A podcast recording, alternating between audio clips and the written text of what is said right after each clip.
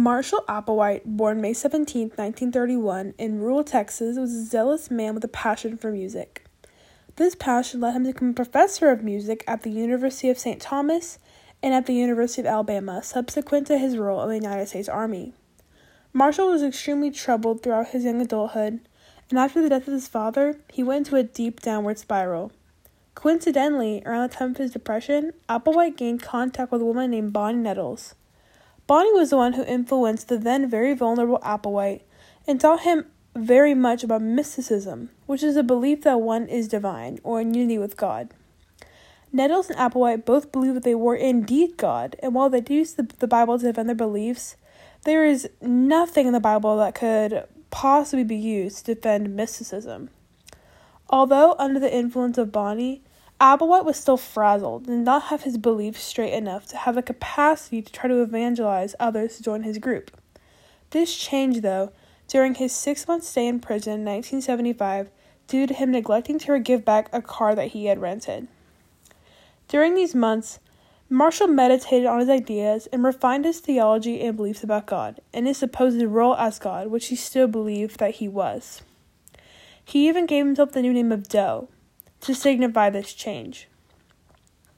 After this time, Marshall reunited with Bonnie, now more organized and defined in his faith. Even amidst the ambiguity of the theology of their beliefs, this did not stop the pair from spreading their beliefs and trying to get others to join the group. Surprisingly, they were actually successful in gaining a small group of followers of around 20 people.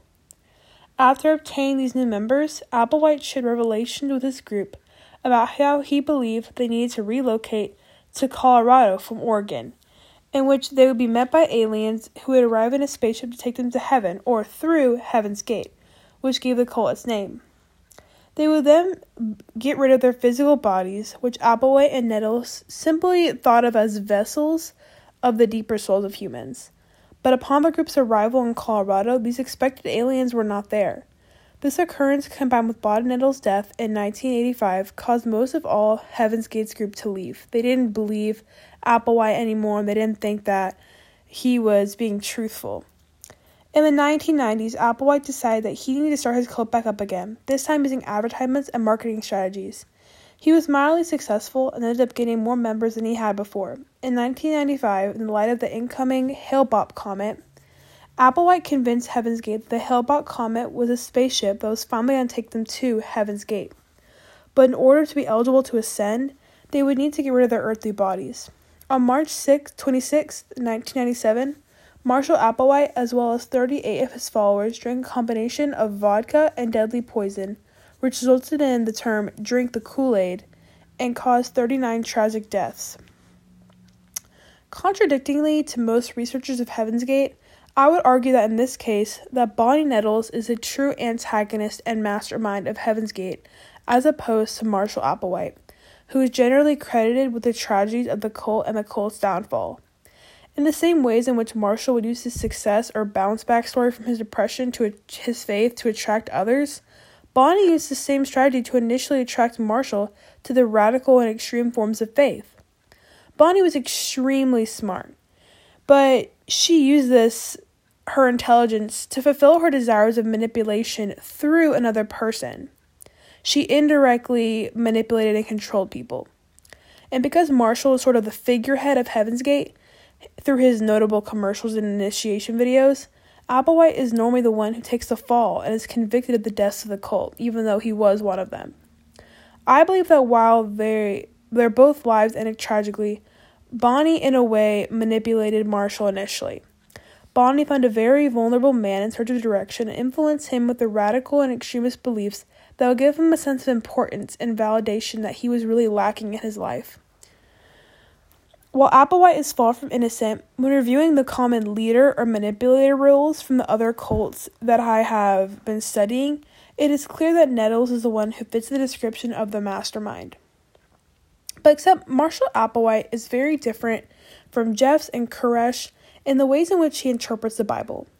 While they all have God complexes and hold themselves at the same level as God, Marshall is unique in the ways he truly believes that he is God. He's also much more radical and extremist in his beliefs. Most of the evidence from his faith comes from his own personal revelations and messages from God. Mysticism itself is mostly based on personal experiences with God rather than any biblical evidence. It is mostly based on the attributes of God holy, omnipotent, omniscient that are in the Bible. And because Applewhite believes that he is God and declares that he's God, he uses these biblical descriptions of God to both establish his supremacy and as evidence. So he'll say, I am holy, I'm omniscient, I'm omnipotent, and therefore, because the Bible says that God is these things, that I must be God. That's kind of what he used to manipulate his followers, even though that's not true and not correct. That's just kind of the his way that he used the Bible to defend his beliefs and his supremacy over the group. And while this doesn't make sense to the majority of people, especially those educated in theology, the people that Applewhite and the most cult leaders prey on are vulnerable and fragile people who don't normally question the biblical authenticity of the ethics of cults. While you see sometimes, like in the Branch Davidian cults, there are some educated people there who are just truly seeking a high level of faith or just new, you know, satisfaction in their life through a cult that are educated in the Bible, most members of joining cults, especially Heaven's Gate, they're, it's clear that they're not too concerned with the theological accuracy of his claims. And although the theology of Heaven's Gate is extremely questionable, and it is clear that Marshall Applewhite is a very disturbed and confused man, Marshall Applewhite used his insane claims of ascending to heaven as a sense of hope for his group members.